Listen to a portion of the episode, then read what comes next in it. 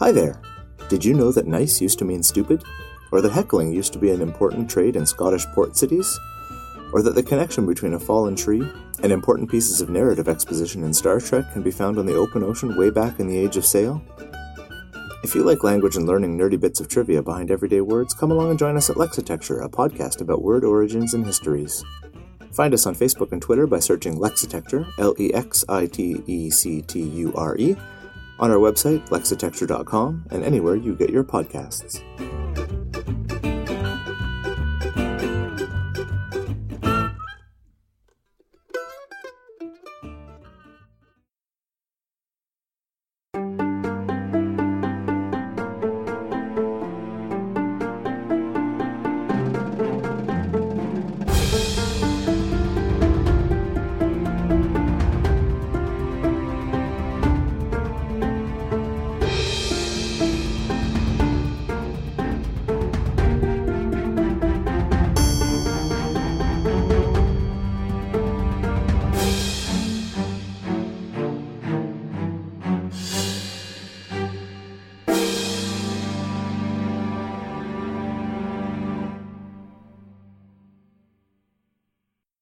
Hello, I'm Ryan Stitt, and welcome back to the History of Ancient Greece, Episode 92, The End of an Era, Part 2. Today's episode is brought to you by our new Patreon supporter, Chris Fairnet, as well as PayPal donor, William Davis. Once again, I do apologize if I didn't pronounce those correctly, but I do thank you for your donations in support of the podcast. If you too would like to support the History of Ancient Greece, you can become a monthly Patreon supporter or a one-time donor at PayPal. Links to the various sites are in the show notes. And now, let us turn our attention back to the ancient Greeks. Demoralized by the plague and the breakdown of their city, and frustrated by being forbidden to march out and offer battle twice now, Thucydides says that the Athenians again blamed Pericles for persuading them to go to war and began to hold him responsible for all of their misfortunes. Some looked to religion to support their discontent, recalling an oracle from the recent past that had predicted that a Dorian war will come and plague with it, which implicitly cast blame on Pericles for starting a war with the Spartans when he knew that plague would soon follow. Public perception was made even worse since the plague that ravaged Athens had not entered the Peloponnese, because since plagues were traditionally seen as a divine punishment for human actions that angered the gods, some even became convinced that this plague was the result of Pericles' association with religious skeptics, like the Eleatic philosopher Anaxagoras and the sophist Protagoras, whose views we discussed in episodes 83 and 87 respectively. Others simply held him personally responsible for the plague, believing, somewhat rightly so, that his policy of crowding them in the city led to their misfortune. And so the other political factions used this discontentment to their advantage. Pericles' faction can be considered as the moderate here, as they supported Pericles' policy of a war of attrition to wear the enemy out. But those factions who were in favor of peace renewed their urging to make terms with the enemy, while the advocates of a more aggressive war criticized Pericles for allowing great harm to be done to Attica, while achieving nothing significant at sea. On another level, the poet Hermippus presented one of his comedies, probably the Morae or Fates, in the spring of 430 BC that charged Pericles with cowardice and with carousing with his buddies while the Spartans were invading Attica. Although he is one of the comic poets whose works are no longer available to us, fortunately we have a quotation preserved in Plutarch's Life of Pericles.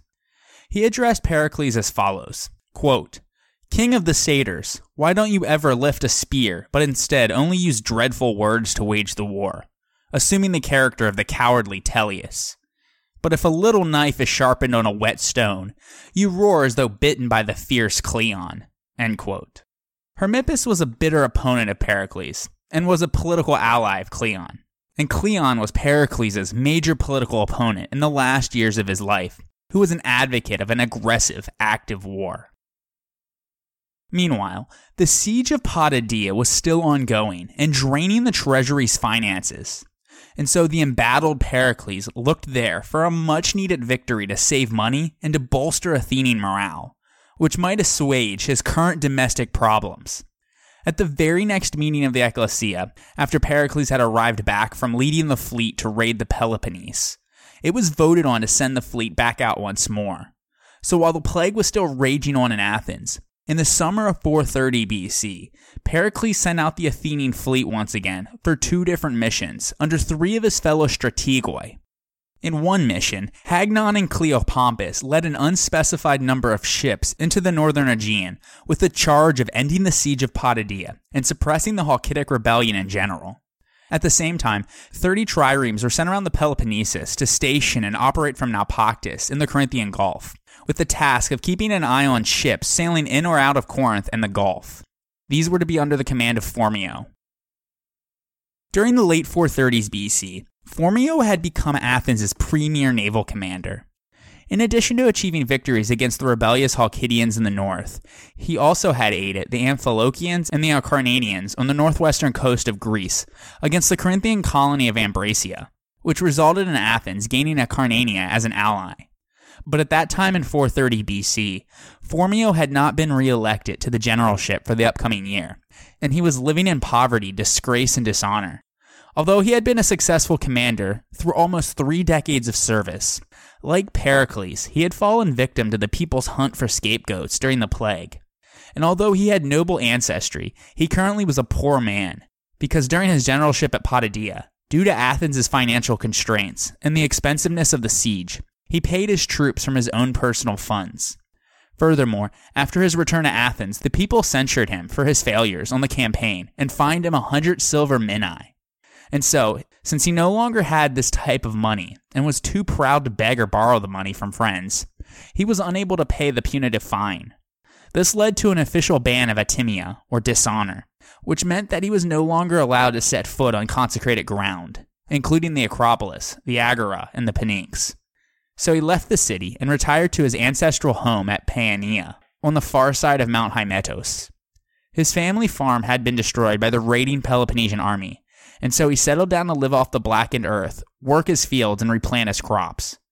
But at one point a little later, in 430 BC, some Acarnanian envoys, who had heard about Phormio's situation, had traveled to his home in the hopes of persuading him to come to their lands in an unofficial capacity as an honored guest, who would lead the defense of their country.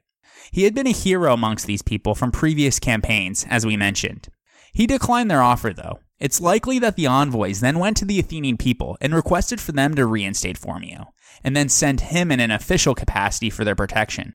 Whatever the case, not long after they had banished him, a strong reaction had reemerged in Phormio's favor, and in order to cancel his fine, the ecclesia resorted to a ruse, which Phormio ultimately agreed to, probably because he was having second thoughts about not coming to his former ally's aid. And so the citizens appointed him in a special capacity to decorate the sanctuary of Dionysus for an upcoming festival, and 100 minae of silver from public funds were handed over to him for this service, which was way more than was necessary. And so he took the excess money and used it to pay his fine. With Phormio's debt cleared and his honor restored, the desperate Athenians reinstated one of their most able commanders and placed him in charge of a special mission, tasked with defending their western allies from the Peloponnesians. Phormio needed to keep an eye on the Peloponnesians because that summer they had sent out their fleet for the first time in the war. The Spartans had grown frustrated by the Athenians' unwillingness to fight them, and the attacks on their coastal cities raised questions about their ability to protect their allies against Athens' navy. So the decision was made to send out 100 Peloponnesian triremes with 1,000 hoplites, 10 on each ship, to attack Xanthippus, an island lying off the coast of Elis on the northwestern Peloponnese that was an ally of Athens. This fleet was commanded by Cnemus, the Corinthian navarch in charge of Spartan naval forces. His mission was to take the island and establish it as a base to protect the western Peloponnesians and their allies in the northwest against Athenian attacks. When the Spartans landed on Xanthippus, they disembarked from their ships and ravaged most of the countryside, but were unable to take the island and were forced to sail home again. It was in response to this that Phormio made his base at Naupactus to monitor Peloponnesian naval movements going in and out of the Corinthian Gulf, as well as Sicilian or Italian grain ships sailing in. But it was not the Peloponnesians, but the Ambraciots, who would thrust Phormio into action. Toward the close of summer, the Ambraciots, with a number of allied local tribesmen, began to plan an attack against Amphilochian Argos. The city's exact location is not certain, but it may have sat on the eastern end of the Ambracian Gulf. This Argos was the largest and most powerful city in the region of Amphilochia, and it is known as Amphilochian Argos to distinguish it from the older Argos that is in the Peloponnese. Anyways, they had a long-standing rivalry with the Ambraciots that spanned for centuries. In addition, the Amphilochian Argives were allies with the Acarnanians, who in turn were allies with Athens.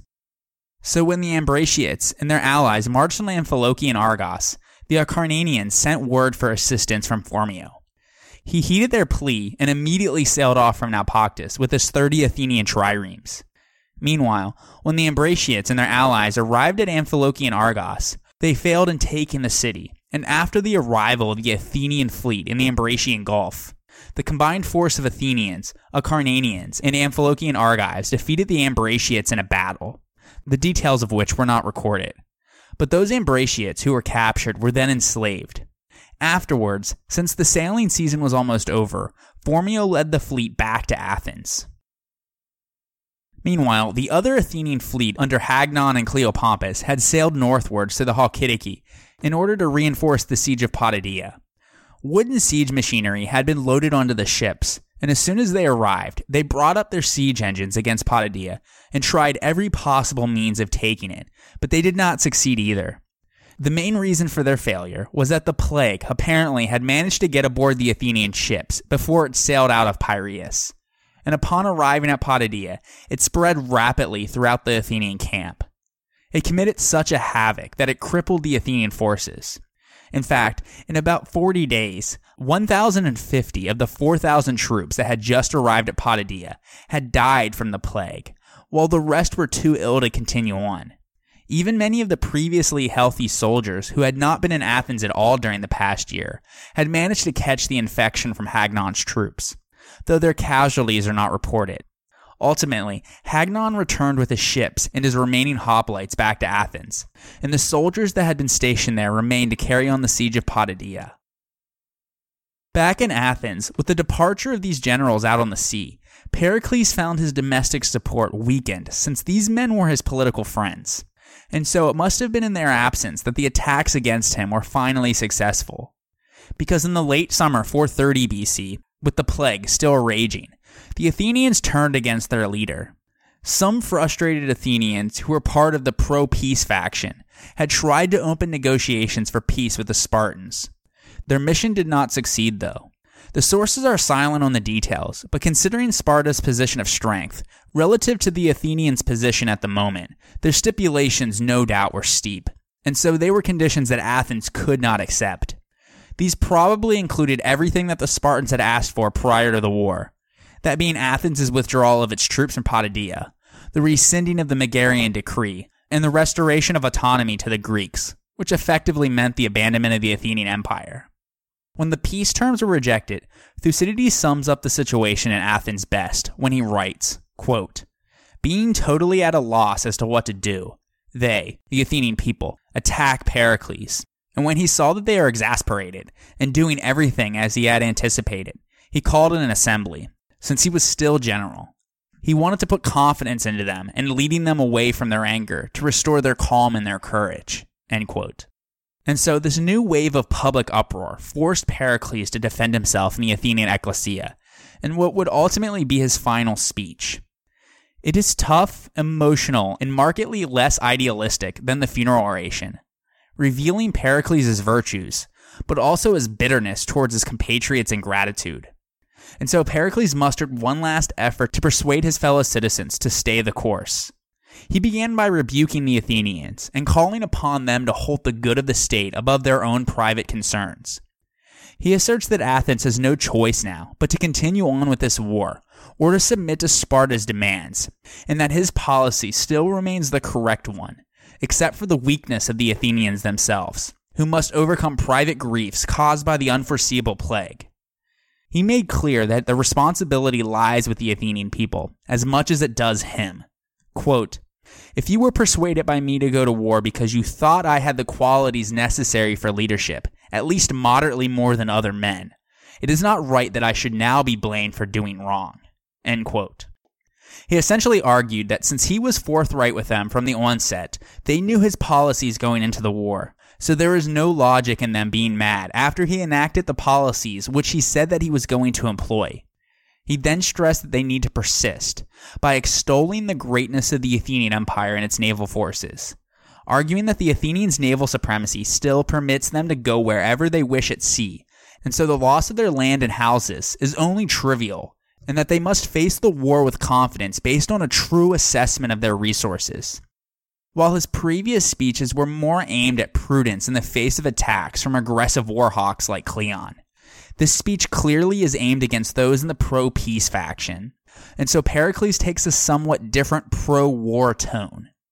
Apparently, the pro-peace faction had stressed the moral argument against empire and war, and so Pericles stressed the dangers of peace, pointing out that to give up the empire would put themselves at risk, because although the empire might now be a tyranny, and it might have been wrong to acquire it, still the Athenians, having a tiger by the tail, would put themselves in great danger by letting it go, as they are now hated by those that they rule over. Pericles concluded that all has gone according to plan, except for the plague, and he called on the Athenians to cease parleying with the Spartans and to redouble their efforts to win the war. Although he had once again managed to win over the crowd in the ecclesia, and embassies to Sparta did cease, this would only be temporary, and his enemies were finally able to undermine his political position after they brought forward some charge of corruption against him, as was common in Athens when politicians had ceased to please their constituency. The result was that the citizen body voted to depose Pericles as strategos, probably in September of that year, at the meeting when the usual vote took place to confirm the magistrates in office, who had previously been elected for the following year. And so, now that he was out of office, Pericles was ordered to stand trial on a charge of embezzlement. And according to Plutarch, the rising and dynamic Cleon was the public prosecutor in Pericles' trial. At the same time, Hagnon, Cleopompus, and what was left of their decimated army had finally returned from Potidaea. Their failure only diminished Athenian morale even more. Pericles was eventually convicted and punished with a heavy fine. This relatively light punishment for the charge, as he could have faced the death penalty, indicates that the jury was not fully convinced of his guilt, or at least was unwilling to take extreme action against a man who had been their leader for so many years. The fine, though, was still significant, and he needed the help of his friends to pay it off. According to Plutarch, the fine was somewhere between 15 and 50 talents. The hits didn't just stop there with Pericles' political troubles, though, as his domestic affairs were also in a sorry state. Not only did he lose many of his close friends during the plague, but also for some time his family was torn apart by an internal feud. According to Plutarch, the eldest of his legitimate sons, Xanthippus, was so displeased with the meager allowance that his father was giving him that he requested an unspecified amount of money from one of Pericles' friends, pretending that his father had ordered him to do it. So when the friend afterwards demanded repayment for the loan, an unknowing Pericles refused. After he found out what his son had done, he brought a lawsuit against him, probably either because the loan was substantial, to teach his son a valuable lesson, or both. Well, if it was the latter, it backfired tremendously, because the young Xanthippus, who had political ambitions of his own, was so incensed at his father's response that he began to slander him publicly.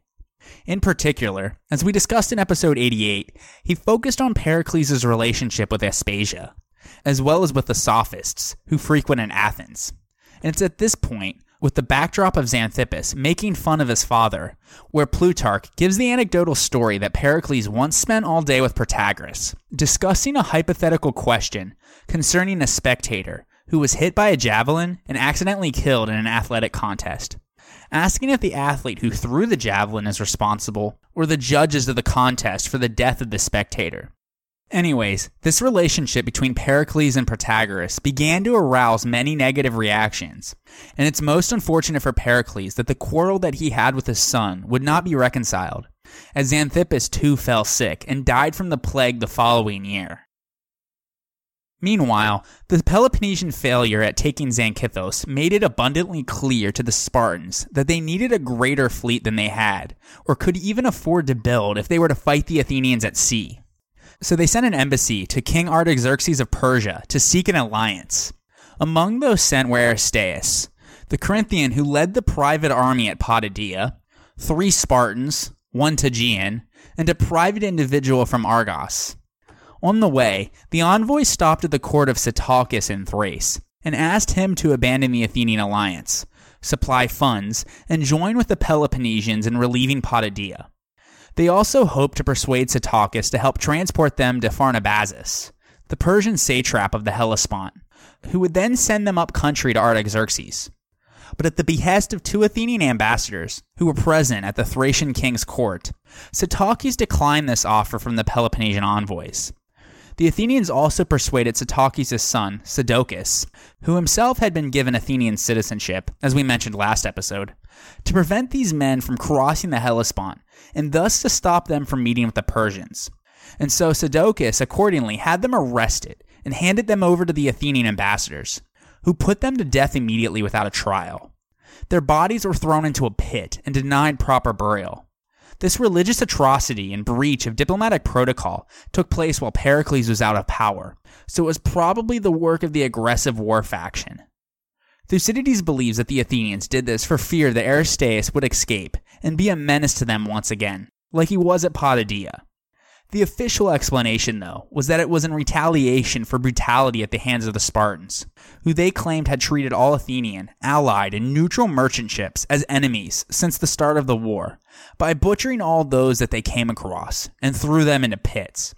And so the Athenians, supposedly, were returning the favor. Regardless, such behavior by both sides was a harbinger of even worse atrocities that would be committed throughout the rest of the war. With the aggressive war faction seemingly in control, one would think that the status quo would change also. But nothing much different in terms of military strategy happened after Pericles was dismissed from office, though there were a few notable events. During the ensuing winter of 430-429 BC, 6 ships under Melisander were sent to Caria and Lycia to collect tribute. Usually Thucydides doesn't mention when such collections of money took place, so since he did here, it is generally believed that it was because the tribute had been increased. So the Athenians, who had their fields devastated twice now, and were still engaged in a costly siege of Potidaea, were trying to increase revenue by tightening the collection of tribute in the empire. It's likely then that this was at the instigation of the aggressive war faction in charge. Anyways, these 6 ships were also tasked with preventing privately owned boats that were licensed by the Peloponnesians from attacking merchant ships coming out of Phaselis and other ports along the southern Asia Minor coastline. However, Melisander was defeated and killed in a skirmish, with a loss of an unspecified number of his troops. Thucydides doesn't mention who, how, or where this occurred though, just that it happened. In addition, that winter the Athenians finally saw the long-awaited surrender of Potidaea, whose provisions had run dry. In fact, the people had grown so hungry for food that Thucydides reports with great horror that some Potidaeans had resorted to eating one another. So in these dire circumstances, they offered proposals of surrender to the Athenian generals in command, those being Xenophon, not the historian, Hestiodorus, and Phanomachus. Xenophon will show up a little bit later, but these last 2 are otherwise insignificant on the historical record. Regardless, following a 2.5-year blockade that cost a now-depleted Athenian treasury over 2,000 talents, these 3 generals were eager to accept the Potidaean surrender. And so the terms of the capitulation were not harsh, but actually quite favorable. The Potidaeans, including their children, wives, and auxiliaries, were permitted to depart to wherever they could find asylum in the Halkidiki and elsewhere. However, soon after they had arrived back in Athens, charges were levied against these 3 generals, claiming that they had overstepped their authority in making peace without consulting the ecclesia. No doubt this outrage was stirred up by the aggressive war faction, since these 3 generals had been elected alongside Pericles, and so were most likely a part of his more moderate faction. If this is true, then the fact that the generals were acquitted may suggest that the people's anger towards Pericles had begun to lessen, or at the least, that most Athenians were just happy that the long and costly siege of Potidaea had finally ended. Regardless, shortly thereafter, the Athenians sent out their own settlers to colonize the now deserted city, since its location and the possession of it held strategic importance. Plus, the Halkidians based at Olynthus, and their neighbors, the Bottians, still continued in their revolt against Athens. This event wrapped up the 2nd year of the war, and the Athenians after 2 years were severely wounded. Their fields and homes were destroyed. The plague was still devastating their city, and of the 5,000 talents of expendable funds that they had at the start of the war, over half, 2,700, had already been spent. In the first 2 years of the war, the Athenians sent large and expensive expeditions against the Peloponnese, but they seem to have achieved little, and Thucydides' narration of them is very disjointed and unemphatic. As we have seen, Athens began the war spending money at a rate which it could not afford to continue. The naval strategy and Thucydides' presentation of it therefore was problematic, and various explanations have been attempted. Plutarch writes that it was meant to relieve the overcrowding inside Athens, and there is probably something in that. In addition, although Thucydides does not mention it, there might have been hopes that their naval expeditions would entice Argos out of its neutrality, but if that was the case, they weren't successful. It seems then that Thucydides' emphasis on the strategy of avoiding defeat and pushing through despite the possibility of a long war reflects Pericles' public pronouncements, but privately he had hoped that, if Athens demonstrated that it was invulnerable to the Peloponnesians' attacks and capable of striking back themselves, they would within a few years realize that in challenging Athens' power they had taken on an impossible task and admit defeat. And if this is true, then Pericles was very wrong. Even with the expensive siege of Potidaea coming to an end, Sparta's newfound activity on the sea meant that the Athenians would have to spend even more money to maintain the fleet needed to protect their allies. And so at rate of expenditure on par with the first 2 years, they wouldn't be able to fight any more than 2 more years. It was probably this realization that explains why the aggressive war faction, now in control of the Athenian government, did not drastically change from Pericles' policy by initiating a major offensive campaign. They simply just did not have the financial resources to support it. As a result, in spite of their suffering and the perceived failure of his strategy, the Athenian people found that the other leaders conducted the war no different or better than Pericles had. And so, they once again re-elected Pericles to the office of strategos at the next elections in the spring of 429 BC, and he would be in charge of Athenian military strategy once again. Arguably, the most famous of all surviving Greek tragedies is Sophocles' Oedipus Tyrannos, or Oedipus the King, and it was possibly performed in the spring of 429 BC at the city Dionysia. We discussed this play in great detail in episode 53, so we won't go into detail here. Some scholars, though, have argued that the play holds up a mirror to the tragic fates of Pericles and Athens. Like Pericles, the hero Oedipus had insisted on the rule of reason and order, never suspecting that his own actions and destiny were bringing disaster to the city. Like the Athenians, the people in Sophocles' drama had been struck by a devastating pestilence and called on their leader to save them. Quote, "Better for you to rule a land with men than in emptiness. Walls and ships are nothing without men living together inside them." End quote. As events spiraled downward towards catastrophe, even Queen Jocasta admitted that the ship of state might be doomed. Quote, "Now we all feel fear, seeing the ship's steersman fail." End quote. It seems likely, then, that Euripides intended for his play to at least be symbolic of the Athens that he was seeing around him. And now, let us take a short break for a word from our sponsors.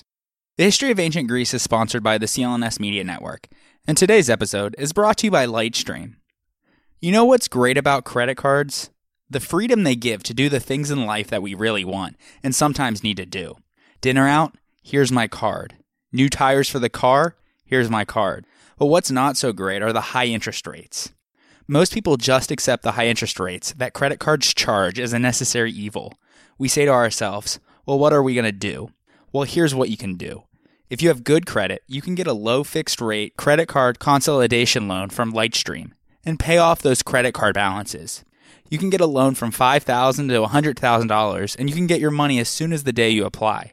The average credit card company charges over 19% APR, but with Lightstream, you can get a fixed rate as low as 5.95% APR with AutoPay. And so now you can pay off high-interest credit cards and save money with a much lower rate. If you want an even lower interest rate, apply today at lightstream.com/thoag and get an additional interest rate discount. That's lightstream.com/thoag for an additional discount. LIGHTSTREAM.com/thoag. Subject to credit approval. Rate includes 0.5% autopay discount. Terms and conditions apply, and offers are subject to change without notice. Visit lightstream.com/thoag for more information. And now, let us turn our attention back to the ancient Greeks. Meanwhile, in the early spring of 429 BC, Phormio was sent back out to Naupactus, tasked once again to monitor the Corinthian Gulf and to protect Athenian allies in the west. This would be the only fleet sent out for the year, and the ecclesia voted to only send him with 20 triremes. Still, Phormio was Athens' best naval commander, and if anyone was going to make do with less, it was him. At the onset of the war, the Athenians had launched a war fleet of 180 ships, with 150 in the second year. So a total of 20 in year 3 just goes to show that Athenian manpower had been drastically reduced because of the plague. Furthermore, even foreign mercenaries refused to hire themselves out to a devastated Athens. The fear of plague was so widespread that a third Spartan invasion of Attica was abandoned as well, as their troops were unwilling to risk contact with the diseased enemy. And so in May 429 BC, the Peloponnesian army bypassed the plague-ridden Attica and chose to march against Plataea instead. This was at the behest of the Thebans, who with Attica now off-limits were eager to use the Peloponnesian army to advance their own interests. The Spartans agreed to the Thebans' desires here because they were one of their more powerful allies, and because they weren't going to ravage Attica anyways that summer. Regardless, once the Peloponnesian army reached the territory of Plataea, they set up camp outside the city.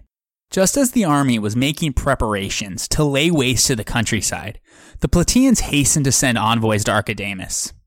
These envoys essentially protested that an attack on Plataea would be in violation of the oath of Plataea that the Spartans had sworn following their victory there in the Persian War, as we recounted in episode 39. They appealed to the Spartans' deep religious sense, pleading, quote, "Your fathers rewarded us for the courage and patriotism that we displayed at the perilous epoch, but you do just the contrary, coming with our bitterest enemies, the Thebans, to enslave us.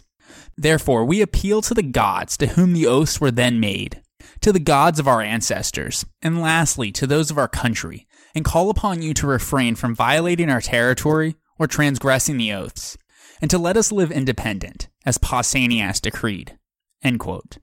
Archidamus wasn't an unjust ruler, and so he must have realized how bad an attack on Plataea would have looked to the rest of the Greek world. So he probably had hoped that diplomacy would have prevented any sort of fighting. And so, in response, he gave the Plataeans the option of abandoning their alliance with Athens, and either siding with the Spartans, or at the very least, to become neutral. He also said that if they chose to become a Spartan ally, or opted for neutrality, they would have to evacuate their lands for the duration of the war, and the Spartans would hold it for them in trust, keep its land in cultivation, pay rent for its use, and restore it intact after the conflict ended. After hearing what Archidamus had proposed, the envoys went back into their city and discussed matters with the rest of the Plataeans. Many believed that these offers were merely a charade, because if they relented to Sparta, Thebes would almost assuredly not allow them to gain control of their lands again. Furthermore, their women and children were all back in Athens, so they couldn't turn on the Athenians either. But if they didn't give in to Spartan demands, their city would most assuredly be taken. After all, the Athenians were not even willing to send an army out into the field for a hoplite battle to preserve their own territory in Attica, and so it was highly unlikely that they would come to the aid of the Plataeans. This plight illustrates the helplessness that many of the smaller Greek states must have felt when they found themselves stuck between the two great hegemons of Sparta and Athens during this period. Ultimately, the Plataeans decided that it was impossible to make a decision without first consulting the Athenians. And so the envoys told the Spartans of their intentions and then went off to speak with the Athenians about the Spartan proposal. In the meantime, the Spartans conceded to a truce, agreeing not to lay waste to their territory. When the Plataean envoys arrived in Athens, predictably the Athenians urged them to keep true to their alliance, promising that, quote, "Since they became their allies, they have never abandoned them, and they would not now stand aside and allow them to be wronged, but would aid them with all of their power." End quote. And so with assurance from the Athenians that they would come to their aid, the Plataeans decided to remain loyal to Athens and to reject the Spartan proposal, knowing that they would surely lay waste to their lands and lay siege to their city. The Plataeans this time did not send the envoys back out to Archidamus to let him know of their decision.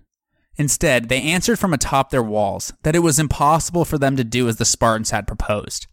As soon as he had received this answer, Archidamus knew what he had to do next, and so he offered prayers to the gods in order to justify his impending assault on Plataea. Since the Spartans were a deeply religious people, and thus were fearful of the ill will of the gods, Archidamus insisted in what amounted to political propaganda that aggressive military action against the Plataeans would not be in violation of their previous oath, as it was the Plataeans who were in the wrong for turning down their reasonable offer. And so, believing that he was in the right, Archidamus began to make preparations for an assault on Plataea, with the aim of compelling the city to his demands. Thucydides here goes into extreme detail about the Peloponnesian siege preparations and the Plataean counterworks. First, Archidamus had all of the surrounding fruit trees cut down and used as a palisade to enclose and prevent further exit from the city. He then had a mound thrown up against the city, composed of wood, stones, and earth. The Peloponnesians then cut down timber from nearby Mount Kithaeron and built it up on either side of the mound, laying it like lattice work to serve as a wall. Thucydides says that the Peloponnesians worked at this mound wall for 70 days. While this was taking place, the Plataeans built their own counterwall against the same part of the city that the Peloponnesians' mound was being constructed. It was made of bricks, which they took from neighboring houses, and timber was used to bind the counterwall and to prevent it from weakening as it grew tall. It also was covered with animal skins and hides to prevent the wood from being attacked with burning missiles. Once their mound was completed, the Peloponnesians then began their assault on the city. At this point, only those left inside Plataea were the 400 Plataeans and 80 Athenians who made up the city's defensive garrison, plus the 110 women who stayed behind to cook for them. Plataea not only had strong defensive walls, but its counterwall was so situated that a small force could defend it adequately against an assault by even the entire Peloponnesian army. And so when the Peloponnesians brought forward their siege engines to take the city, many were broken by the Plataean defenses. They were able to destroy them by using their own defensive machines in the form of large iron beams that were held aloft by long iron chains from either extremity of two poles that sat atop their counterwall. The beam projected over the counterwall, and when they let go of it at the proper angle, momentum caused it to destroy several of the Peloponnesian battering rams. This naturally caused the Peloponnesians to change tactics, and so they opted to burn the city down, with the aid of wind, by placing bundles of brushwood up against the wall and lighting it with sulfur and pitch. Thanks to the wind, Thucydides reports the fire's magnitude was greater than any that anyone had ever produced by human agency. It almost devastated Plataea, as a large part of the city was completely ablaze. But they were spared when a storm of heavy rain put the fire out. So having failed with this method, the Peloponnesians now turned to plan C. It was now late summer, so since they were unable to take the city by assault, the Peloponnesians planned to besiege it by preparing for its circumvallation, meaning they built a wall to surround and isolate the city as if it was an island. Thucydides says that the wall was finished before the rising of the Arcturus star, which, as we discussed in episode 86, occurs on approximately September 20th. With the completion of the wall, most of the Peloponnesian forces were dismissed to go back to their homes and to farm their lands and prepare for the upcoming harvest. The various contingents that stayed behind were assigned a portion of the wall to defend, and the largest portion was the half defended by the Thebans. Meanwhile, the Athenians hadn't sat idle for the campaign season of 429 BC. At the same time that the Peloponnesian army was marching to Plataea in May, the Athenians took the offensive in the northeast. Even after the fall of Potidaea the previous winter, the rebellion still continued throughout the Halkidiki and the Thracian region, which continued to deprive Athens of imperial revenue from the area, and the Athenians were fearful that its continued existence might encourage other rebellions throughout the empire. So they sent back out Xenophon, not the historian, and two other unnamed generals with a force of 2,000 hoplites, 500 light troops, and 200 cavalrymen to crush the revolt of the Halkidians and the Bottians once and for all. They first arrived at the town of Spartolus, which sat to the northwest of Potidaea and to the west of Olynthus. After destroying the town's grain fields outside the city, they were able to take Spartolus with the aid of a treasonous democratic, pro-Athenian faction within the city. This was a pattern that would be repeated throughout the war, as factional strife between oligarchs and democrats intensified inside polis, and occasionally, democrats in oligarchic pro-Spartan cities would betray their cities to Athens, and oligarchs in democratic pro-Athenian cities would hand over theirs to Sparta. Anyways, after the Athenian forces won an initial victory at Spartolus, those of the pro-oligarchic faction requested aid from the garrison of Halkidian hoplites and other troops at Olynthus. When they arrived at Spartolus, this combined army of those from Halkidiki, Olynthus, and Spartolus engaged the Athenians in front of the city. In the ensuing so-called Battle of Spartolus, local Halkidian hoplites and some of their auxiliaries made up the center and right-hand portions of their army, while hired Peloponnesian mercenaries made up the left side. Although the Halkidian cavalry and peltasts managed to defeat those of the Athenians, when the Halkidian and Athenian phalanxes clashed, it was clear that the Athenians held a great advantage. As the locals on the Halkidian side began to give way first, this forced the Peloponnesian mercenaries to fall back as well. As a result, the Halkidian army became worn and strained, and so the Halkidian hoplites and some of their auxiliaries were forced to retreat to Spartolus. When light infantry reinforcements arrived from the towns of Crucis and Olynthus, they mustered a second attack on the Athenian hoplites. This attack was much stronger and better coordinated than before. The Halkidians had learned that the Athenians did not have experience or the necessary equipment to adequately defend themselves against a large number of javelins. So this go-around, they implemented a new battlefield tactic, with the peltasts at the center. The peltasts were troops armed only with a small, light shield, a javelin, and a short sword. Unhindered by body armor, they could move much more quickly than the fully armed hoplite, whose equipment was both far heavier and far more expensive than theirs. So these lighter armed Halkidian troops were able to ambush the Athenian hoplites from a distance with their javelins, while the Halkidian cavalry rode up upon them. The Athenian hoplites tried multiple counterattacks to defend themselves, but each time the Halkidians were able to evade their attacks. Since the Athenians could not come to grips with the enemy light-armed troops or horsemen, this caused panic amongst their back ranks. Ultimately, those in the back lost their nerve and began to abandon those at the front, allowing their army to be overwhelmed, surrounded, and then routed. Those Athenians who survived then fled to Potidaea, where they took refuge. In total, Athenian losses were 430 of their 2,200 men, but all three generals were killed in the battle, including Xenophon. Besides his role at Potidaea and Spartolus, nothing else is known of him either. After the Athenians recovered their dead under truce, what was left of their army returned to Athens. The Halkidians and Bodians then set up a trophy, took up their dead, and dispersed to their various cities. The expedition was an abject disaster for the Athenians. Between a fifth to a fourth of the Athenian troops were killed in this battle, plus all three generals. A brutal defeat while trying to suppress a revolt in their empire, which showed to them the sacrifices that would be required of them if they wished to win the war. Fortunately, the Athenians had fared much better on the sea. That same summer, and simultaneously with the Peloponnesian army's expedition against Plataea and the Athenians' attack against Spartolus, the Peloponnesian navy busied itself with a campaign in the northwest. This was instigated by the Chaonians and Ambraciots, two allies of the Peloponnesian League who sought to keep Athenian influence out of the northwest region, and so they proposed that the Peloponnesians should attack and detach the whole of the region of Acarnania from Athens' grip. In doing so, they envisioned that Acarnania would become the first step in a grand strategy in which the Peloponnesians would successfully be able to prevent the Athenians from attacking the Peloponnese with their navy. And so they sent envoys to Sparta who argued that if a combined assault were made by land and sea, the coastal Acarnanians would be unable to resist, and the conquest of Xanthithos and Cephalonia would easily follow. This in turn would allow them to attack the Athenian stronghold of Naupactus from all sides and eradicate the Athenians from the Corinthian Gulf once and for all, which would make their cruise around the Peloponnese a lot less convenient.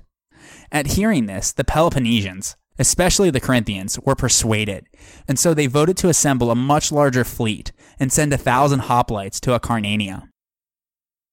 On the surface, this seems like it would have been an easy endeavor, as the Athenians only had 20 ships, led by Phormio, plying the waters around Naupactus, and the Chaonians and Ambraciots were allies familiar with the territory. But here would be one of the many examples where the Spartans engaged in dangerous undertakings that they were uncomfortable doing, but did so because they were led by the interests of their allies. Once again, the Peloponnesian fleet was placed under the command of Cnemus, a Corinthian navarch who had been in charge of the failed attack on Zakynthos the previous year. At the same time, orders were sent to the allies to begin equipping a fleet as quickly as possible to meet Cnemus at Leucas. So while Corinth, Sicyon, and the rest of their neighbors prepared the fleet, Cnemus sailed with 1,000 hoplites and an unspecified number of ships that had already been available. He managed to slip past Phormio's fleet at Naupactus and sailed to Leucas, where he joined with their Greek allies from Ambracia and Anactorion, and a large number of non-Greek allies from the region of Epirus, including Chaonia, Thesprotis, Molosia, Atintania, Pariaei, and Orestes. Perdiccas II of Macedon also decided to switch allegiances from the Athenians to the Peloponnesians once again, and so he sent 1,000 Macedonian troops to join in the assault on Acarnania. However, they would not arrive in time. Cnemus also decided not to wait on the Peloponnesian reinforcements to arrive at Leucas.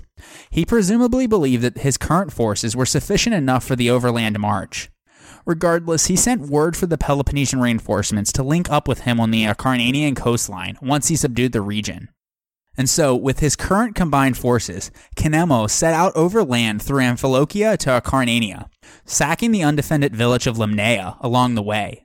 As soon as the Acarnanians had realized that they were being invaded by a large land army, the various cities made no attempt at coming together for a unified resistance, but instead chose to remain and defend their own towns and sent a message to Phormio asking for help. At the same time, a report also arrived to Phormio saying that preparations were being made for a large fleet to sail out from Corinth and Sicyon. And so Phormio was caught in a dilemma. On the one hand, he had been tasked with protecting Athens' allies in the west, and without his help, Acarnania might fall to the Peloponnesians. But on the other hand, he was also tasked with preventing ships from sailing in and out of the Corinthian Gulf, which he had already failed at once by being unable to prevent Cnemus and his ships from eluding his own ships. In addition, the close timing of the fleet about to launch from Corinth and Sicyon no doubt was in coordination with Cnemus' land invasion, suggesting that it was an attempt to draw him away from Naupactus, which would leave the city unguarded. After mulling it over, he wagered, wrongly, that the Peloponnesians would wait for the reinforcements before proceeding with their attack, and so Phormio told the no doubt unhappy Acarnanian messenger that he could not abandon his post, but that he would still be assisting the Acarnanians by cutting off the Peloponnesian reinforcements and preventing them from meeting up with Cnemus' land army. Meanwhile, Cnemus continued his march southeastwards through Acarnania. His target was Stratus, the largest Acarnanian city, which he believed was key to the campaign, because once it was taken, the rest of the country would speedily come over. The Peloponnesians and their allies marched on Stratus in 3 divisions. The Chaonians and the rest of the non-Greeks were in the center. The Leucadians and Anactorians were on the right. And Cnemus, the Peloponnesians, and Ambraciots were on the left. Initially, they advanced in good order, with the intention of encamping near Stratus and attempting to take the city by force if they failed to succeed diplomatically. But when they arrived just outside Stratus, before they had stopped to make their camps, the Chaonians, who were filled with self-confidence as they had the highest reputation amongst the non-Greek tribes in the center contingent, rushed forward to take the city by assault and obtain the sole glory for themselves. In the ensuing disorder, the rest of the non-Greeks soon followed after them to fight as well. The Stratians, though, had set up ambushes around the city, so as soon as the Chaonians approached, they were engaged in close quarters. A panic seized the Chaonians, and a great number of them were slain. Almost immediately, the rest of the non-Greek tribes turned and retreated. When they joined up with the rest of the Greeks, the combined army stopped where they were and chose not to advance any further. This is because the Stratians chose not to engage them in a pitched battle, but contented themselves with using their knowledge of the terrain and their skill with slinging projectiles from a distance to harass the enemy. Thucydides says that the Acarnanians as a whole excelled at this mode of warfare. Like with the Athenians at Spartolus, this guerrilla style of warfare distressed Cnemus' more traditional land army so much, as they could not move quick enough to avoid the missiles while wearing their massive hoplite armor and equipment. And so, as soon as night fell, Cnemus withdrew his army out of harm's way to the Anapus River, which was about 9 miles from Stratus to the south. On the next day, they recovered their dead under truce, and the Stratians set up a trophy for their victory. Cnemus then led his army south near the Acarnanian coastline to the town of Oeneidae, which was friendly to the Peloponnesians. There, he waited for the reinforcements to arrive from the Peloponnesian fleet. At about that time, the Peloponnesian fleet was finally put together. Each state that contributed to the armament had its own general. For the Corinthians, who supplied the largest portion, their commanders were Malchaon, Isocrates, not the famous Attic orator, and Agathocartus. Once again, these three are otherwise insignificant on the historical record. Anyways, as the Peloponnesian fleet sailed northwest out of Corinth and Sicyon, along the Peloponnesian coast towards Naupactus, they were not expecting to be engaged in a sea battle, since the Peloponnesians had 47 ships, while the Athenians only had 20. But at this time, the Peloponnesian triremes were functioning more like transports, carrying large troop reinforcements to the southern coast of Acarnania rather than high-speed attack vessels, and so they were inherently slower and less maneuverable than the Athenian triremes. Although by this point, the triremes' design was standardized. Some ships excelled in speed due to superior construction, age, condition, the training and rigor of their crews, or some combination of these factors. In particular here, the faster, more maneuverable Athenian ships and the superior training of their crews and steersmen allowed them to offset the Peloponnesian fleet's superior numbers. Phormio, though, knew that attacking a numerically superior fleet inside the narrow portion of the Gulf would likely have been disastrous, and so he set in motion a plan that would allow him to attack them in the open sea, where his tactics would be the most effective.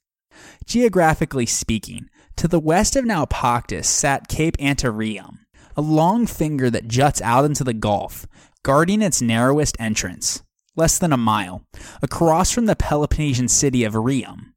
So he decided to allow the Peloponnesian fleet to sail west past Naupactus and to clear the narrow straits before he would set his battle plan in motion. Because of this, the ensuing naval fight is often known by scholars as the Battle of Rhium, although as we will see why very shortly, other scholars may perhaps call it the Battle of Petrae. Anyways, while the Peloponnesian fleet was coasting alongside their own shore, the Athenian ships across the Gulf kept watch on them and mirrored their movements along the Aetolian coastline. The Peloponnesians then passed between the capes and entered the open sea, and once they reached Petrae in Achaea, they put in for the night, while the Athenians did the same on the opposite shoreline. Phormio, though, suspected that the Peloponnesians might attempt a night crossing, and he turned out to be right. Because that night, under the cover of darkness, the Peloponnesians tried to turn northwards to sail across the Gulf to the southern coast of Aetolia, where they were met unexpectedly in mid-channel by the Athenian fleet and forced into battle. Despite their great superiority in numbers, as we mentioned, most of their ships were rigged as transports instead of fighting vessels, and so the Peloponnesian fleet chose to adopt a defensive formation, as their ships aligned in a large enclosed circle with their prows facing outwards, and were positioned close enough together to prevent the Athenians from breaking through. At the center were the 5 fastest vessels, prepared to sail out at a moment's notice to help plug any breaches by an enemy ship. This was the same kuklos, or circle formation, that the Greeks had used with such good results at Artemisium during the Persian Wars. Phormio countered this by utilizing a unique and unorthodox tactic. He aligned his ships in a straight line and directed them to circle around the Peloponnesians leisurely, but in a tightening circle, which in turn forced the Kuklos to contract and tighten their defensive position little by little, as they continually brushed past them, which made it seem as if they would attack. But they were ordered not to do so until he gave the signal. This tactic was a risky one, as it left both Athenian flanks utterly vulnerable, and any of the defending ships would only have to move a short distance straight ahead to ram a circling Athenian ship in the side. Phormio did this, though, because he hoped that in close quarters, the Peloponnesian ships would not be able to maintain their spacing and would bump into each other and the small interior reserve force, which would cause confusion. He also knew that around dawn, a breeze usually blew in from the Gulf, and so he hoped that in the choppy waters that it created, the inexperienced Peloponnesians would have even more difficulty managing their already less maneuverable ships, whereas the more experienced Athenians would not be hindered at all. Thucydides says that when the wind began to blow, Phormio's envisions were all right, and collectively it brought disorder amongst the Peloponnesian ranks, as their ships collided into one another, while the men tried to push them apart with poles, shouting and cursing at one another so loud amongst the chaos that they couldn't even hear the orders of their captains, or the calls of their boatswains. At the most opportune moment, when the chaos had reached its height, Phormio then gave the signal, and the Athenian fleet fell upon the Peloponnesians. The rout was instant and total, as they destroyed every ship that they came across, including the flagship with one of the Corinthian commanders, while suffering no casualties of their own. As the mass of ships broke up, those that could escape the wreckage fled to Patrae and Dyme and Achaea. The Athenians then gave chase and managed to capture 12 Peloponnesian ships, with most of their crews taken as prisoners, which was a little more than 2,000 men. They sailed across the Gulf to Molycrium on the Aetolian coastline, where they set up a trophy of victory on Cape Antirium, and after dedicating a captured ship to Poseidon and singing paeans in his praise, they returned in triumph to Naupactus. The Battle of Rhium was Athens' first major naval success in the war. As for the Peloponnesians, they at once sailed with their remaining ships westward along the coast of Cyllene in the territory of Elis. Without these reinforcements, the defeated Cnemus was forced to abandon the expedition, and so each contingent returned home. He led the remaining Peloponnesian hoplites aboard ships from Leucas to meet the Peloponnesian fleet at Cyllene. With that, the first major Peloponnesian effort during the war at an amphibious offensive assault had ended in a humiliating failure. News of the routing of a larger Peloponnesian fleet shocked the Spartan ephors and other leaders who were directing the war effort against Athens, and his double defeat at Zakynthos and Rhium seriously embarrassed Cnemus' reputation.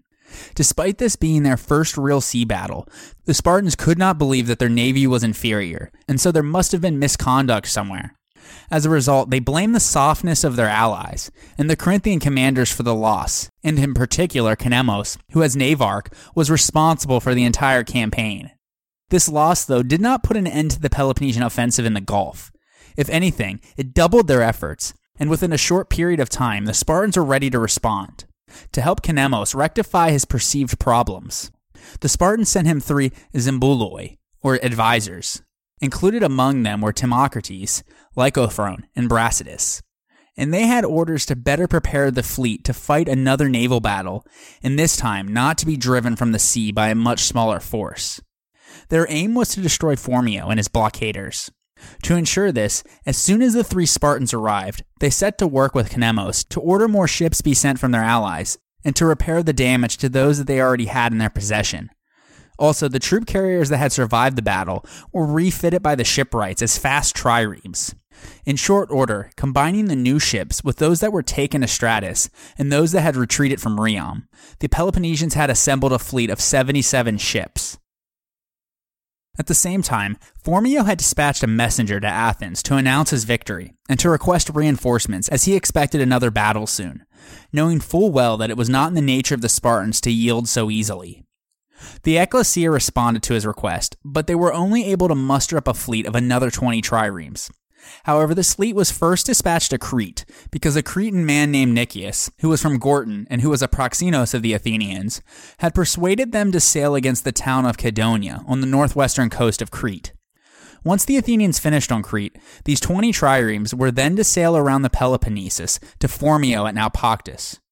This is a curious response, though, and one explanation is that the Athenians may have wished to divert Spartan concentration of their forces. But if this were the case, the effort in Crete ultimately failed, and adverse winds forced them to stay at Crete longer than expected.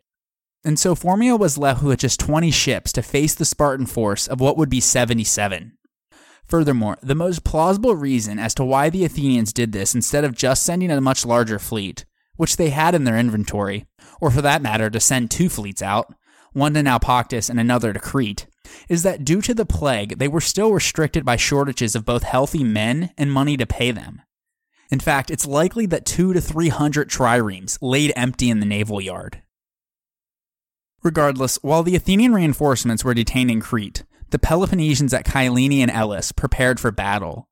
Once readied, they sailed eastward along the coastline and met up with their infantry at Panormus in Achaea, which was to the west of Naupactus, on the opposite shoreline, at the narrowest point in the Gulf of Corinth, about 5 miles.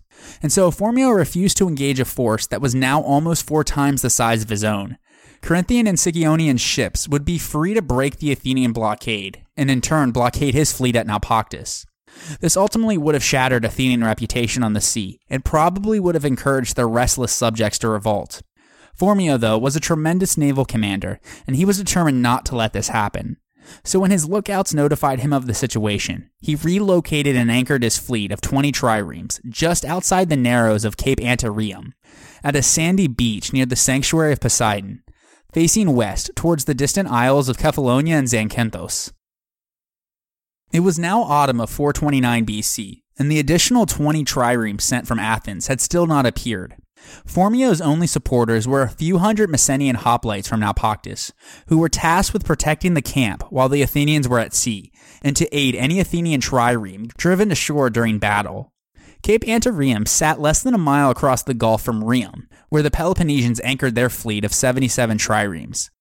Every morning, the Athenians pushed off from their beach and formed a battle line outside the entrance to the gulf to monitor the Peloponnesian fleet. But instead of offering battle to the Athenians, they drilled their crews on the calm waters of the Gulf. For a week, the two fleets stared at each other across the narrow water. The Spartans were cautious about sailing out into the open sea for fear of another disaster, while the Athenians, who were outnumbered 4-1 and were compelled to defend their home harbor at Naupactus, had no incentive to make the first move. Ultimately, though, the 3 Spartan advisors and Cnemus were more eager to bring on a battle before any reinforcements would arrive from Athens. Noticing that their men appeared intimidated by their previous defeat, one of the Peloponnesian commanders, it's not specified which one, exhorted his men in a grand speech for them to be brave despite their inexperience. Similarly, the Athenian morale began to ebb, as they day after day observed the enemy's steady improvement in maneuvers and oarsmanship, and were frightened by the numerical odds that they faced. Hoping to reverse the despondent mood, Phormio called an assembly of all his men on the beach to encourage them with a grand speech to face the coming battle with confidence, despite the odds. He spoke frankly about the enemy's advantage in numbers and of Spartan bravery, but he also believed that the Peloponnesian allies would be unwilling to risk their lives for the cause of Spartan honor. Then, he shared his vision of the coming battle. Quote, "Great forces before now have been beaten by small ones because of a lack of skill or daring. We lack neither." End quote. Phormio held a near mystical faith in the invincibility of the Athenian navy, and so his exhortation to his men was meant to remind them that they were Athenians, which means they are equal or even superior to any enemy force, no matter how great numerically. And so he asked his men to stick to their posts and to maintain their discipline and silence so that commands could be clearly heard. Finally, he reminded them that they already won a victory over most of the men in this new fleet. Quote, "Beaten men never face danger again with the same resolve." End quote. After both sides were properly exhorted, the Peloponnesians ultimately took the initiative the following day at dawn, and sailed out to engage the Athenians. During the days of training, they had managed to forge the motley collection of allied contingents into a well-ordered battle line. With a 4-1 advantage in ships, Cnemus was able to array his triremes 4 deep and still match the length of the Athenian line. The Peloponnesian left wing was commanded by Cnemus, the center by Lycophron, and the right by Brasidas. The 20 fastest triremes had been brought together into a special squadron, posted on the far end of the right wing, under the command of Timocrates. As the Peloponnesian fleet sailed out into the Gulf, they actually began to sail eastwards, not for the Athenians at Cape Antirium, but for Naupactus. Phormio, realizing that the time for drills and delay was now over, had no choice but to put out his fleet as well, and to keep pace alongside them on the opposite shoreline. As he advanced eastwards, an unknown number of Messenian hoplites, who were the Athenian allies that lived at Naupactus, followed along by land. Phormio's triremes rode in a single file along the northern shore with his flagship, the Paralus, halfway down the line, so that if they turned and faced the Peloponnesians for battle, he would be in the center. The superior strength and skill of Phormio's crew is soon shown, though, as they quickly caught up to the Peloponnesian fleet. But it was never Cnemus' intention to reach Naupactus first. Its harbor was fortified, and their triremes carried no equipment for siege warfare. His move towards Naupactus, then, had been a feint to lure Phormio into fighting on his terms. It succeeded, and so it was now time to spring the trap. At the narrowest point of the gulf, Cnemus gave the signal for his ships to attack, and so the Peloponnesians wheeled about with a sharp left turn to get their fleet vertical so that their farthest right wing, which consisted of their 20 fastest ships, intended to cut off the Athenian fleet from passing into the gulf. Although Phormio's ships were caught broadsided at this maneuver, Cnemus had miscalculated at when to call the signal. So the 11 leading Athenian ships were able to escape the Peloponnesian maneuvering and reach the more open waters in the Gulf. The 9 other Athenian ships, though, were overtaken as they tried to run through and were driven ashore and disabled. The main body of the Peloponnesian fleet chased after them, eager to take part in what would surely be a historical victory over the Athenians at sea. In the melee, the Athenians on some of the trapped ships remained at their posts and desperately tried to fight off enemy grappling irons and boarding parties, as the Peloponnesians tried to commandeer their ships. Many of the crew perished in the process, though some, when resistance became hopeless, leaped down into the shallows and scrambled to land. Those ships that had been successfully emptied by the Peloponnesians were lashed onto and towed off for repair to be used as their own. Others, though, were saved by the Messenians, who in full armor made an amphibious charge from along the shoreline and fought the Peloponnesians from the decks of the Athenian ships. While this was taking place, Timocrates and his squadron of the 20 best Peloponnesian ships were off pursuing the 11 Athenian triremes that had eluded Phormio's turning maneuver, but they were outgunned by the Athenians' superior speed. Even if the Athenians could defeat or elude them, though, they would still have to deal with the remaining 57 Peloponnesian ships, so disaster appeared to be certain. 10 of the 11 Athenian triremes managed to reach Naupactus and waited there in close formation on the shore near the temple of Apollo with their prows outward, forming a barrier of bronze across the harbor, and ready to fight the overwhelming numbers that would soon arrive. These Peloponnesian ships could be heard at a distance chanting the paean to Apollo, which was a ritual chant sung as Greek armies or navies advanced into battle, rallied, or celebrated a victory. In this case, they were celebrating what they thought was a surefire victory once they mopped up the remaining Athenian ships. However, this overconfidence proved to be very wrong. The lone remaining Athenian ship that had not yet made it to Naupactus was the Pericles, the flagship of Phormio, and it was being pursued by a Leucadian ship, which was Timocrates' flagship, far ahead of the rest of the Peloponnesian fleet. But a merchant vessel happened to be lying at anchor in the deep water off of Naupactus, and so Phormio, instead of racing for the protection of Naupactus, ordered his steersman to whirl the ship 3/4 of a circle around, using the anchored merchant ship to protect its exposed side as it turned. With the momentum built up from the turn, it ran the Leucadian ship in the side and sank it. Triremes, built entirely of wood and carrying no cargo, were so buoyant that they would not have actually sunk to the sea bottom when their seams or planks were split by ramming. Instead, they filled with water, becoming non-maneuverable, and remained floating just at or below the surface of the sea. From there, they were collected and towed back as booty to the victor's camp after battle. When Thucydides uses the verb katadoue here, which literally means to sink down, he must be referring to the partial sinking of the hulls as they filled with water, and not a literal sinking of the ship to the seafloor.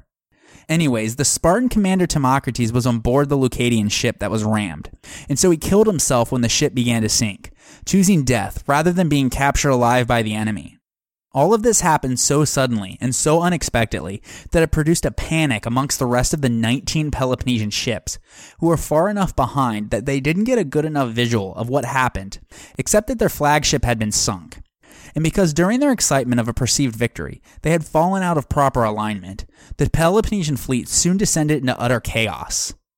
Some ran aground in ignorance of the shallow waters near Naupactus, while others had put their oars into the water in order to stop their ships and wait for the rest of the fleet, which turned out to be a very terrible mistake, as it left them motionless and easy prey for an attacker. Elated at what they had just witnessed, the 9 other Athenian ships let out a great cheer and sailed forward to join the Pericles in attacking the Peloponnesians, who still outnumbered them 2-1. Despite this numerical advantage, the Peloponnesian triarchs had become embarrassed by their mistakes and the disorder in which their fleet found themselves, so they gave the order to retreat eastwards to Panormus. The Athenians chased after them and were able to take out the 6 vessels closest to them.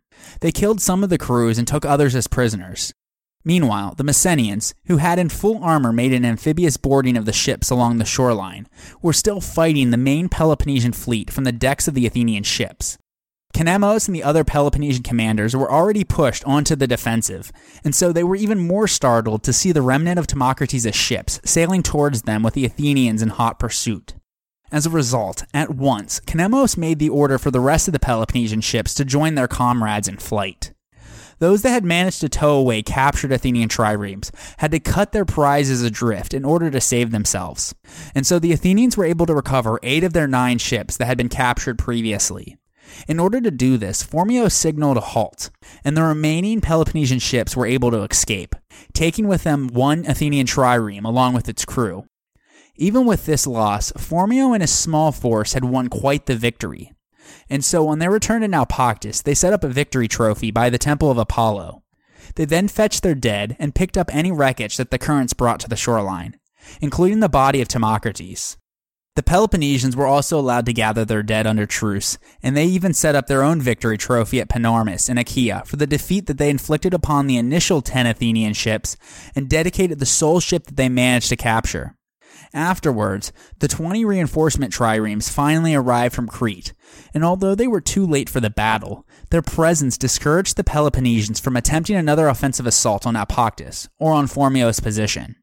Although they still outnumbered the Athenians more than 3-1, that night under the cover of darkness, all of the Peloponnesian fleet sailed away home. The Leucadian ships westward to Leucas, and the rest eastward through the Gulf to Corinth. Despite the fact that each side set up a trophy for victory, it was clear that the Athenians had won. They had retained their fleet, their base at Naupactus, and their freedom of movement in the Corinthian Gulf. This was such a pivotal victory for the Athenians, because if they had lost Naupactus, they would have lost their ability to impede Peloponnesian commerce in the west, which would have encouraged more naval operations and possibly sparked rebellions in their empire. And so this victory preserved Athenian naval supremacy in the Gulf, and it would put an end to Peloponnesian attempts to challenge it during this early period of the war. In addition, the Spartans would be so cowed by the memory of their defeats at Phormio's hands that it would impact their military decision-making in the coming years. The attacks on Naupactus failed because the Peloponnesians lacked experience at sea, which led them to make costly errors and to be fearful in combat. Pericles had foreseen that behavior, and truth be told, he was quite accurate in his predictions in the war up to that point. The one thing he couldn't have predicted, though, was the plague, which claimed the lives of many of his friends and fellow citizens. In particular, 429 BC saw the death of his sister, his first wife, and many of those who were the most serviceable to him in his administration of the city. Despite this, Plutarch says that he did not abandon his spirit because of these calamities, nor did he even weep either at the funeral rites or at the grave of any of his closest friends and family members. He no doubt felt that he had to keep it together for the sake of the Athenians. However, that all changed with the death of both of his legitimate sons, first Xanthippus and then Pericles. He was able to keep his composure with Xanthippus' death, but as he laid a wreath upon the body of Pericles, he broke out into wailing and shed a multitude of tears, which was traditionally the role of female relatives at funerals. He was no longer able to keep a stiff upper lip, typical of Greek men, as the death of his 2 sons meant that he no longer had any surviving heirs. He did, however, have an illegitimate son to Aspasia, named Pericles II, or sometimes called Pericles the Younger. But his citizenship law, which he passed over 2 decades earlier, that required both parents to be Athenians, prohibited the young Pericles from inheriting his father's estate. So the elder Pericles begged the Athenians before the Ecclesia to grant a special exception for his young son, in light of his special service to the city. Despite the recent animosity that some may have felt against him, the Athenians must have felt pity on Pericles and granted his request. Still, his morale was now broken, and he would frequently burst into tears unprovoked, and not even Aspasia's companionship could console him.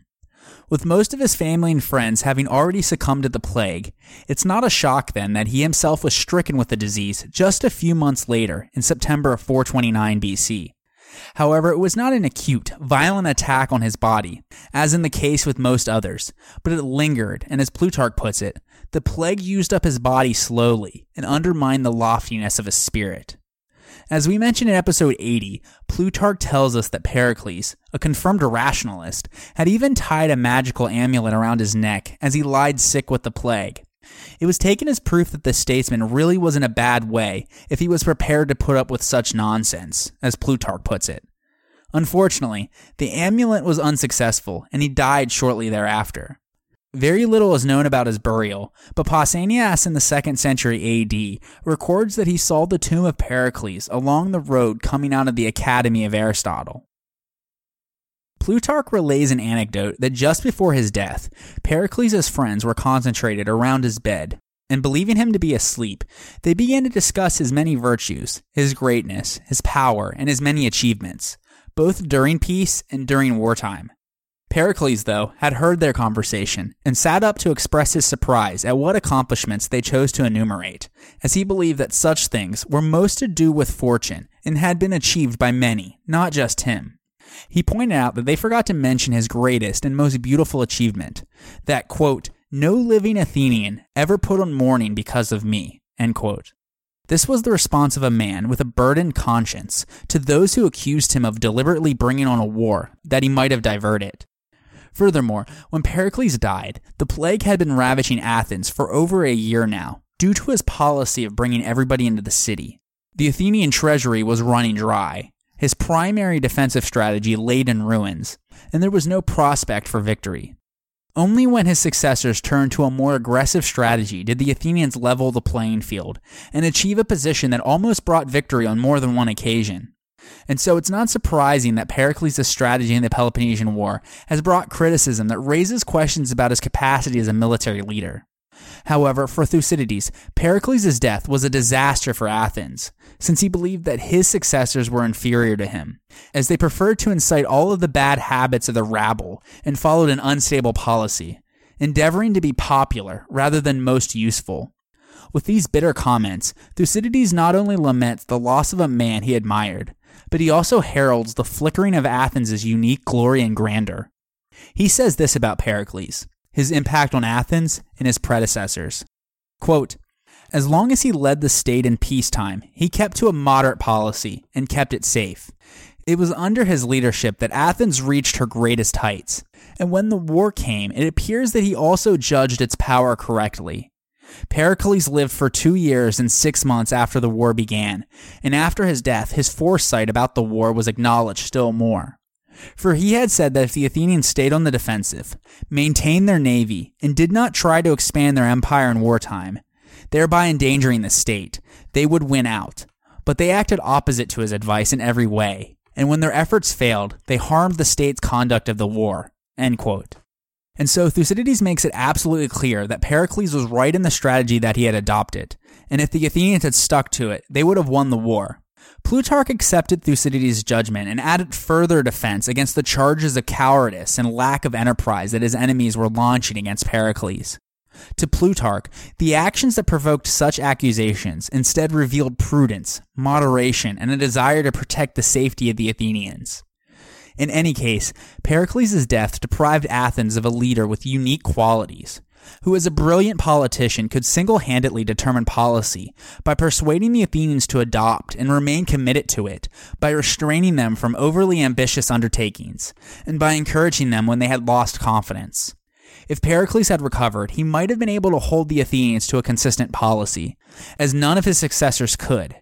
Without him, at times the Athenians were rudderless, and they would miss him sorely. Pericles at this point had guided strategy for the Athenian military for about 20 years, so it's safe to say that with his death, Athens would embark into a new and unknown chapter.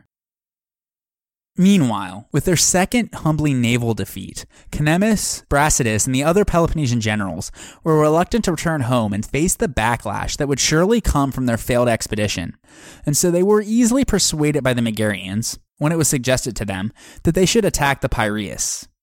Although this would have been an incredibly bold undertaking, particularly for Sparta, one thing going in the Peloponnesians' favor was that due to their unquestioned superiority on the sea, the Athenian harbor was basically left unguarded and open.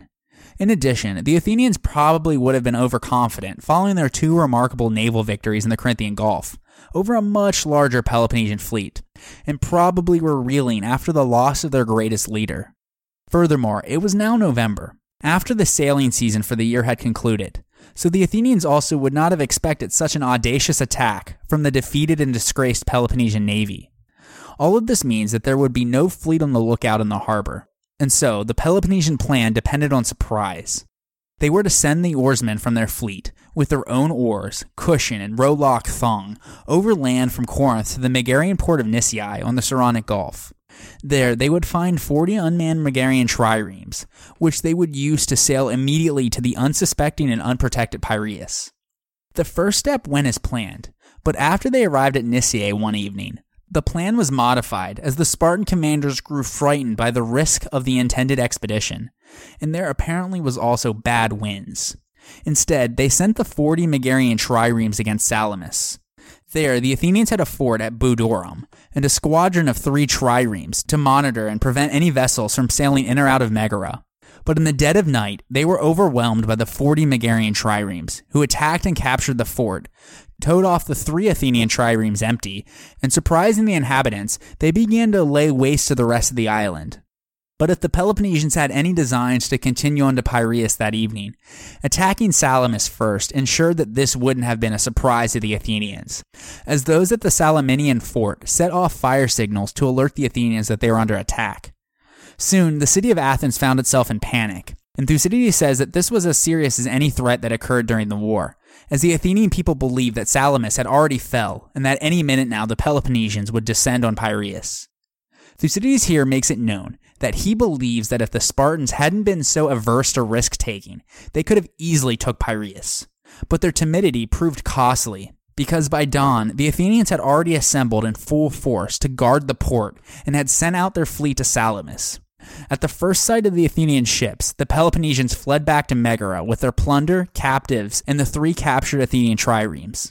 Thucydides also says that the state of their ships had caused the Peloponnesians some anxiety as well, as it had been a long while since they had been launched, and they were now watertight, and their seams began to open from spending so long in dry dock. Although it was important to regularly dry out trireme hulls to maintain their speed and performance, an excessively dry hull would leak until the planks had absorbed enough water to swell and close the joints between them. And the more the triremes leaked, the slower they would become. Anyways, once they arrived at Megara, they returned back on foot to Corinth, and the Athenians, finding them no longer at Salamis, sailed back to Piraeus as well. Athens was safe, but the result was that they henceforth made arrangements to ensure that no such surprise attack on Salamis or the Piraeus in the future could succeed. At about the same time, in the beginning of the winter of 429-428 BC, events took place in the northern regions between the Macedonians and Thracians. As we discussed last episode, Sitalces, the Odrysian king of the Thracians, had been at a long-standing variance with Perdiccas II, and so he decided to lead an army against Macedonia and the neighboring cities of the Halkidiki. Thucydides says that the reason for the campaign was that Sitalces, upon entering an alliance with the Athenians, had agreed to provide troops and logistical support in order to put an end to the Halkidian revolt in Thrace. In doing so, he brought along with him Amyntas II, the son of Philip I and nephew of Perdiccas. As we discussed in episode 89, Philip and Perdiccas had quarreled over the Macedonian throne, so now Sitalces had aimed at installing Amyntas as the new king of Macedon. He did so with the promise of naval support from Athens, who was angry at Perdiccas for switching allegiances once again earlier that year by sending troops to support Cnemus at Acarnania, though they didn't arrive in time for the battle. And so the Athenians voted to send Hagnon as general with a fleet and as many soldiers as they could get together. However, that promised Athenian support never materialized, probably because the Peloponnesians had attacked Salamis, and they decided that this was no time to undertake a large expedition from home. Plus, the continuing shortage of manpower and money probably factored into the equation. Despite this, the empire of the Thracian Odrysians extended along the northern Aegean coastline, from Abdera to the mouth of the Danube along the Black Sea. As a result, Sitalces still had a large number of forces in his empire that he could summon for this expedition, and so he was able to gather 150,000 men, a third of which, so about 50,000, were cavalry. Thucydides provides a long list of which Thracian tribes provided troops and their locations, and he also gives a description of the immensity of Sitalces' empire, as well as their wealth and a few of their customs to illustrate his power. Sitalces assembled his large army at Doberus in Paeonia, which was the region to the west of Thrace and to the north of Macedon. From there, he marched his army southwards through Upper Macedonia, and ultimately into Lower Macedonia, where the dominions of Perdiccas lied.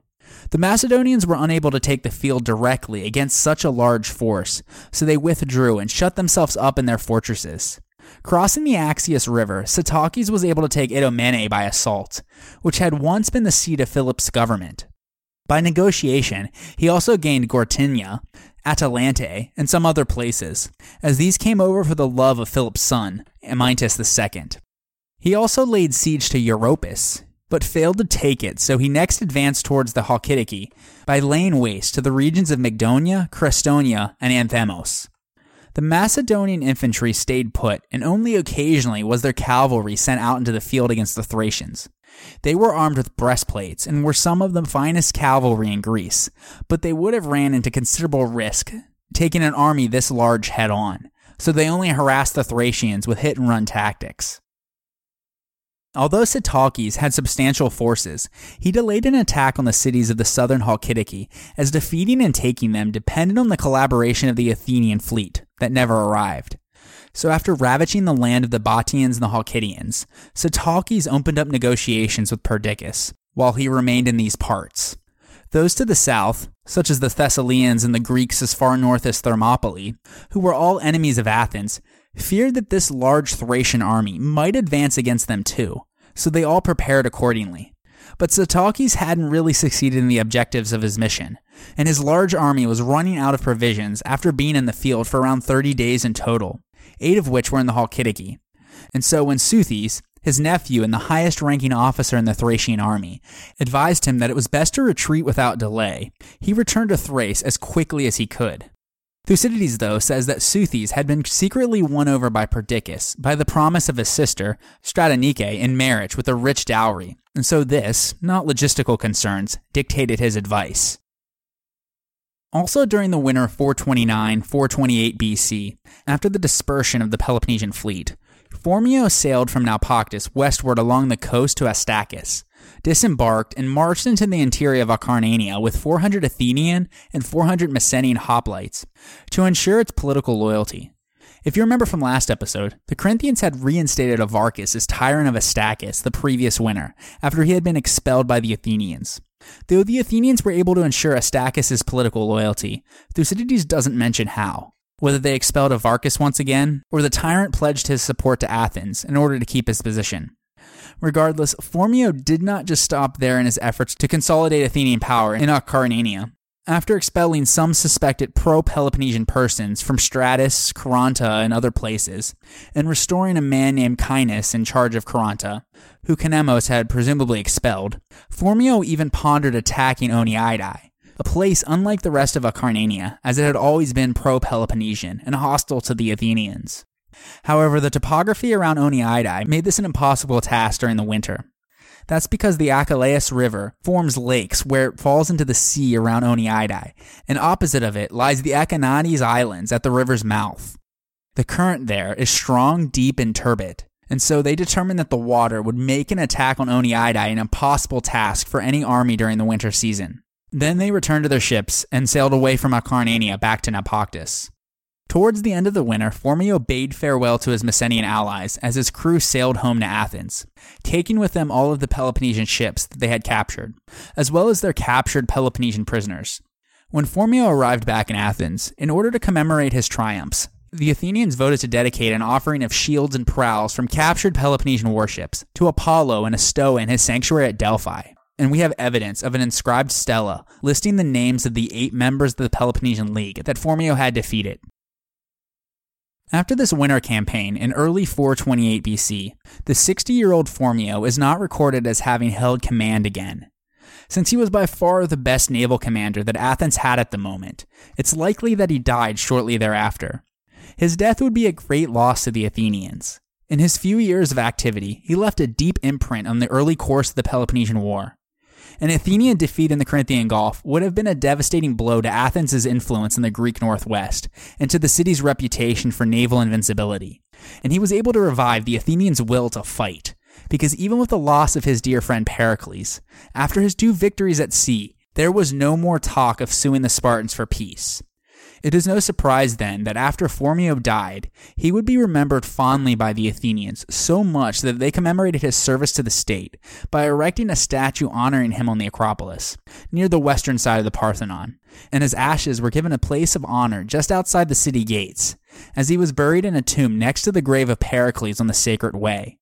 The Acarnanians also held him in the highest regard, and for the rest of the war, any time they sent to Athens for aid, they specified that a son or other kinsman of Phormio must be sent along to help them, just as Phormio once did.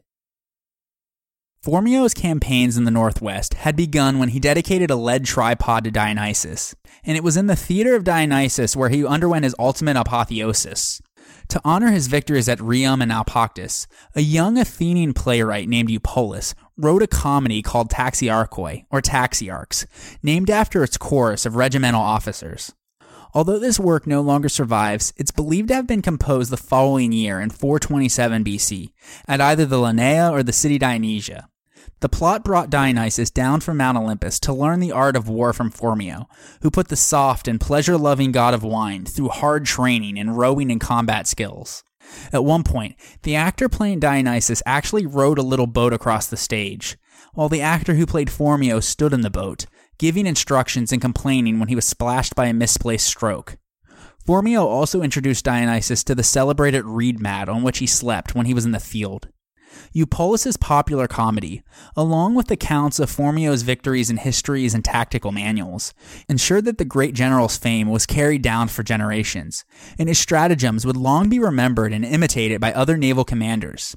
In fact, modern historians consider Phormio to be in the class of Athens' three greatest naval commanders, alongside Themistocles and Cimon. As the third year of the war came to a close, Attica had been free from invasion, and the Athenians had somehow averted seaborne defeats, but the reserve fund continued to decline, leaving an estimated balance of 1,450 talents. There was only enough left to permit the war effort to continue at its current pace for one additional year. In addition, despite the fact that the original strategy for victory had now been deemed a failure by the people, the Athenians still had not yet formulated a substitute and had no way to compel the enemy to make peace.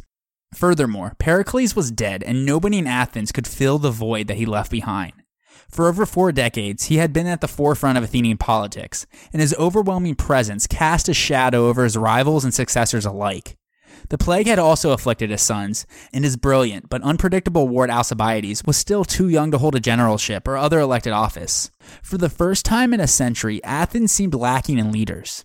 The Athenians were not only broke, plague-stricken and leaderless, but the following year also saw a major revolt from one of their largest subject allies, and how the Athenians handled this crisis could very well threaten the survival of their empire. So join me next time on The History of Ancient Greece, Episode 93, Revolts in the Empire.